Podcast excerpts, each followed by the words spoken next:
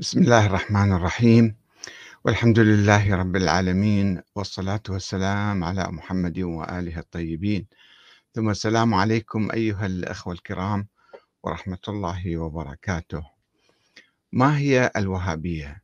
من هم الوهابيون؟ لماذا يعادون الديمقراطية ويؤيدون الاستبداد؟ الوهابيون هم كل من ينتسب إلى مدرسة الشيخ محمد بن عبد الوهاب الذي قاد في أواسط القرن الثاني عشر الهجري في نجد حركة إصلاحية ضد الاستغاثة بالأولياء والصالحين الأحياء والأموات وزيارة قبورهم وطلب الشفاعة منهم. معتبرا تلك الممارسات شركا أعظم بالله تعالى. وكفرا مخرجا عن الملة.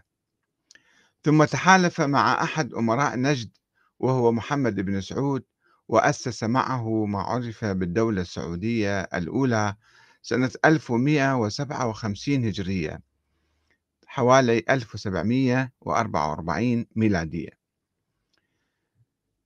وفي حين كان أتباع هذه المدرسة السابقون يطلقون على أنفسهم اسم الموحدون أو المسلمون في مقابل المشركين بقية الناس اللي هم غير الوهابيين. فإن خصومهم كانوا يطلقون عليهم اسم الخوارج.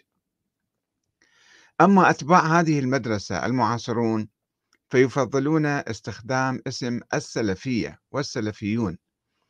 وقد شاع أيضا استخدام اسم الوهابيون من الطرفين من المؤيدين والمعارضين كاسم علم عليهم من باب أنهم يشكلون تيارا فكريا مميزا.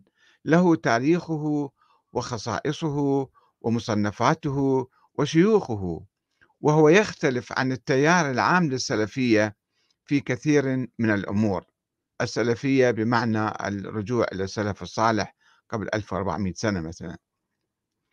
ولذلك فقد استخدمه علماء المذهب كالشيخ محمد بن عبد اللطيف والشيخ الشاعر سليمان بن سحمان الذي يقول متفاخرا نعم نحن وهابية حنفية حنفية تسقي لمن غاضنا المرة هذا شعر معروف عنه ومشهور. وقال الشيخ عبد العزيز بن باز مفتي المملكة العربية السعودية السابق هذا لقب مشهور لعلماء التوحيد علماء نجد ينسبونهم إلى الشيخ الإمام محمد بن عبد الوهاب رحمة الله عليه. وصار أتباعه ومن دعا بدعوته ونشأ على هذه الدعوة في نجد يسمى بالوهابي. فهو لقب شريف عظيم يدل على أن من لقب به فهو من أهل التوحيد ومن أهل الإخلاص لله. ورغم التزام الدولة السعودية بالفكر الوهابي وتدريسه في المدارس والجامعات طبعا بدون اسم الوهابية آه، إلا أنها تحاول منذ فترة طويلة التخلي عن اسم الوهابية الذي يقف عائقا أمام طموحها لقيادة العالم الإسلامي السني حيث تصر على أنها تنتمي للتراث الإسلامي السني العام. ولا تتبنى مذهبا خاصا باسم الوهابية. وفي هذا المجال صرح الملك عبد العزيز بن سعود في 11 5 1929 قائلا في بداية تأسيس الدولة السعودية الحديثة يعني آه، يقول يسموننا بالوهابيين ويسمون مذهبنا الوهابي باعتبار أنه مذهب خاص وهذا خطأ فاحش نشأ عن الدعايات الكاذبة التي كان يبثها أهل الأغراض.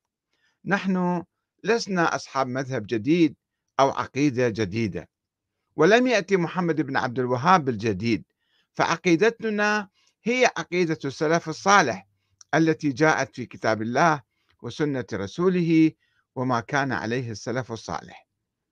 وقال الملك فهد عام 1989 إن الوهابية ليست مذهبا وإنهم ينعتون بالوهابية مدحا تارة وذما تارة أخرى في حين أن الشيخ محمد بن عبد الوهاب لم يقم إلا بالدعوة لتطهير العقيدة من البدع والضلالات. وهكذا يقول وزير الأوقاف والشؤون الإسلامية السابق الشيخ صالح بن عبد العزيز آل الشيخ بتاريخ 18 11 2001 إن ما يدعونه بالوهابية ويزعمون أننا عليه هي منهج السلف وجوهر الدين وليس هناك داع لتسميتها بذلك لأنها ليست مذهبا جديدا. ويؤكد أنه ليس هناك مذهب اسمه الوهابية. وأن الشيخ محمد بن عبد الوهاب الذي ينسب إليه تأسيس هذه الحركة في القرن الثامن عشر لم يأتي بجديد بل أحيا مذهب السلف الذي يحرص على أن يكون الدين خالصا وخاليا من الشوائب والبدع. وعبر الشيخ صالح آل الشيخ عن أسفه لأن الوهابية تستخدم اليوم لوصف المملكة لكي يقال إنها دولة متشددة. ويقول الأستاذ عبد الرحمن بن سليمان الرويشد في كتابه الهدية السنية لم يكن إطلاق كلمة الوهابية التي يراد بها التعريف بأصحاب الفكرة السلفية شائع الاستعمال في وسط السلفيين بل كان أكثرهم يتهيب إطلاقه على الفكرة السلفية. وقد يتورع الكثيرون من نعت القائمين بها بذلك الوصف باعتباره وصفا عدوانيا كان يقصد به بلبلة الأفكار والتشويه وإطلاق المزيد من الضباب لعرقلة مسيرة الدعوة وحجب الرؤية عن حقائق أهدافها. وبمرور الزمن تحول هذا اللقب بصورة تدريجية إلى مجرد لقب لا يحمل أي طابع للإحساس باستقرار المشاعر أو أي معنى من معاني الإساءة وصار مجرد تعريف مميز أو مميز لأصحاب الفكرة السلفية وماهية الدعوة التي بشر بها الشيخ الإمام محمد بن عبد الوهاب. وأصبح هذا اللقب شائعا ورائجا بين الكتاب والمؤرخين الشرقيين والغربيين على حد سواء. وبالتالي فليس هناك ما يبرر هجر استعمال تلك الكلمة كتعريف شائع أو تعبير يستخدم في إطاره الصحيح للرمز إلى المضمون الفكري المقصود. ولذلك أقول أنا ففضلت استخدام هذا الاسم ليس من باب الذم أو المدح وإنما من باب الدقة في التعريف. نأتي إلى السؤال الثاني ما هو موقفهم من الديمقراطية؟ ولماذا يعادون الديمقراطية ويؤيدون الاستبداد؟ شهد العالم الإسلامي خلال القرن العشرين انفتاحا كبيرا على الفكر الديمقراطي. وأقيمت أنظمة برلمانية وانتخابات رئاسية في معظم في معظم البلاد الإسلامية ما عدا المملكة العربية السعودية التي ظلت تحتفظ بنظام شمولي مطلق يحتكر فيه الملك كل السلطات التشريعية والتنفيذية والقضائية. وفشلت في إحداث أي تطور ديمقراطي. وربما كان لهذا الفشل عوامل عديدة ولكن أهمها قد يكون الفكر السياسي الوهابي الرافض للديمقراطية. ورغم أن علاقة الحركة الوهابية مع النظام السعودي لم تكن دائما على خير وكان يشوبها في بعض الأحيان أو في كثير من الأحيان كثير من التوتر والصراع بحيث كانت تفرز تيارات ثورية راديكالية تطالب أحيانا بقطع رأس النظام إلا أنها كانت تعيش أزمة فكرية سياسية محيرة تتردد فيها بين التكفير والخروج أو الإرجاء والخنوع ولا تجد بينهما مخرجا. وكان على زعيم منظمة القاعدة أسامة بن لادن أن يحكم على النظام السعودي بالكفر حتى يستطيع أن يخرج عليه. لأنه لم يجد سبيلا إلى المعارضة السياسية السلمية الشعبية. بعد أن أغلق النظام في وجه المعارضة والتغيير كل الأبواب.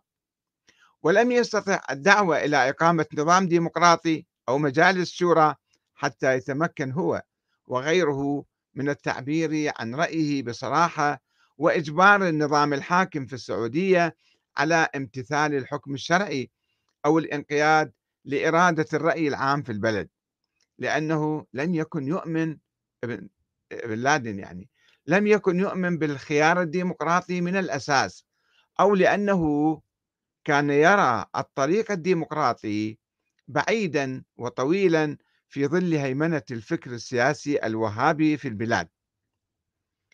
من هنا كان يبدو بوضوح أن الأزمة هي أولا أزمة الفكر السياسي داخل السعودية وحيث اعتبر ابن لادن ابن لادن ومؤيدوه من جهة اعتبروا النظام السعودي مرتدا وكافرا لأنه يخالف أهم مبدأ من مبادئ التوحيد ويأتي بأكبر ناقض من نواقضه وهو الولاء للكفار كما كان يقول ابن لادن. ومن جهة أخرى اعتبر النظام السعودي وأنصاره من كبار رجال الدين أسامة بن لادن وأتباعه خوارج ومتمردين. ولم توجد بينهما لغة للحوار أو وسيلة للتفاهم في ظل انعدام الحياة السياسية الطبيعية في المملكة العربية السعودية وعدم وجود مجالس شورى منتخبة أو أحزاب سياسية أو صحافة حرة وهو ما دفع ويدفع بأي معارض للنظام السعودي للخروج والتمرد والعصيان والكفر التام بالنظام وتكفير أصحابه. وعلى رغم قوة الانشقاق الذي قامت به المعارضة الراديكالية إلا أنها بدورها لم تقدم نظاما سياسيا بديلا عن النظام الاستبدادي المطلق القائم. ولم تدعو إلى تطبيق الديمقراطية أو مشاركة الأمة في الحياة السياسية أو تأسيس قنوات دستورية للتعبير عن الرأي الآخر. ومع أن النظام السعودي قدم خلال العقود الماضية كثيرا من الوعود بإقامة نوع من الديمقراطية ومجالس الشورى ولكن تلك الوعود لم تترجم إلى واقع ملموس أو مؤسسات دستورية ليس بسبب الرغبة السلطانية في الحكم المطلق والاستبداد فقط وإنما لغياب الفكر الشوري ومعاداة الفكر الوهابي للديمقراطية باعتبارها دينا الحاديا غربيا وكفرا معاديا للدين الإسلامي وشركا بالله تعالى وناقضا من من نواقض التوحيد إضافة إلى الخوف من عامة السكان والتشكيك بدينهم أو اتهامهم بالشرك والانحراف والضلال والفسق والفجور. وسعيا من أجل حل هذه الأزمة وجدت من الضروري دراسة وتحليل الفكر السياسي الوهابي. والغوص عميقا في نظرية التوحيد الخاصة التي طرحها الشيخ محمد بن عبد الوهاب. وأقام على ضوئها حركته المعروفة التي أفرزت النظام السعودي في مراحله الثلاث خلال القرون الثلاثة الماضية. إن الظاهرة الدكتاتورية موجودة في كل زمان ومكان ولكنها تتمتع بخصوصية بارزة في التجربة السعودية وترتبط بعلاقة وثيقة بالتفسير الوهابي للدين بما يمكننا من القول بوجود ظاهرة خاصة في التجربة الوهابية تتجاوز حدود الدكتاتورية المعروفة في جميع أنحاء العالم والتي تتمثل في استبداد الحاكم بالسلطة المطلقة وإقصاء مختلف طبقات الشعب وفئاته وأحزابه. إذ أنها في السعودية تبدأ هنا مع تكفير الحركة للمجتمع ومحاربته واستباحة دمائه وأمواله وإنكار أي حقوق إنسانية أولية له. وإذا كان النظام السعودي الحديث قد خفف من غلواء الفكر الوهابي القديم وتخلى عن الكثير من تطرفه إلا أنه لم يستطع التحرر تماما من التركة النفسية المرعبة للروح الوهابية المتشددة ولا يزال يتداخل معها ويتأثر بها ويدعمها ويستند إلى الكثير من النظريات والمؤسسات والمدارس الوهابية المتطرفة. ومع أن النظام السعودي عانى ويعاني من تطرف التفسيرات الوهابية وأحكامها المتشددة ضده إلا أنه يخشى أن ينفصل عنها تماما خوفا من فقدان القاعدة الاجتماعية والعصبية الحزبية التي تحتضن النظام. وقد استطاع أن يتجنب غضب القاعدة الوهابية عبر ضمان ولاء القيادات الدينية التقليدية من آل الشيخ خصوصا. والتظاهر ببعض الشعائر الإسلامية وتطبيق بعض الحدود الشرعية واستغلال الفكر السياسي الوهابي الذي ينص على وجوب الطاعة للأمراء والخضوع لهم. وفي الوقت الذي كان النظام السعودي يستفيد من الفكر الوهابي في تدجين المعارضة الوهابية كان يستخدم الحركة الوهابية كبعبع في مواجهة الحركات الشعبية المطالبة بالديمقراطية وذلك بالإيحاء إليها بإمكانية سيطرة الحركة الوهابية على المجتمع وإمكانية فوزها في أي عملية انتخابية ديمقراطية. وإطلاق يدها في التعامل بشدة مع التيارات المختلفة العلمانية والطائفية والحزبية التي تعتبرها الوهابية كافرة ومرتدة. وحث المعارضة الديمقراطية على القبول بالنظام السعودي واستبداده خوفا مما هو أعظم. ومن هنا لابد أن نقوم بدراسة الحركة الوهابية. ابتداء من نظرية التوحيد التي قدمها الشيخ محمد بن عبد الوهاب وبنى على أساسها النظام السعودي الذي منحه الشرعية والقوة والاستمرارية. وأثر تلك النظرية في تفجير الصراع الدموي العنيف داخل منطقة نجد والجزيرة العربية وقيام الدولة السعودية الأولى وانهيارها ثم قيام الدولة السعودية الثانية في القرن التاسع عشر وتشكيلها لأرضية المقاومة في وجه الهيمنة المصرية العثمانية. وما رافق ذلك من تفجر للصراع الداخلي بين أبناء الحركة الوهابية حكاما ومحكومين وتكفير بعضهم لبعض. إن الحديث عن الوهابية هو نموذج للحديث عن الحركات الإسلامية المتطرفة التي تحتكر الإسلام لنفسها وتجرد الآخرين منه أو تشكك في إيمانهم وانعكاس ذلك على آلية العمل السياسي والتوجه نحو الدكتاتورية والاستبداد. سنتابع إن شاء الله في حلقات متتالية تجربة الحركة الوهابية خلال القرون الماضية. والسلام عليكم ورحمة الله وبركاته.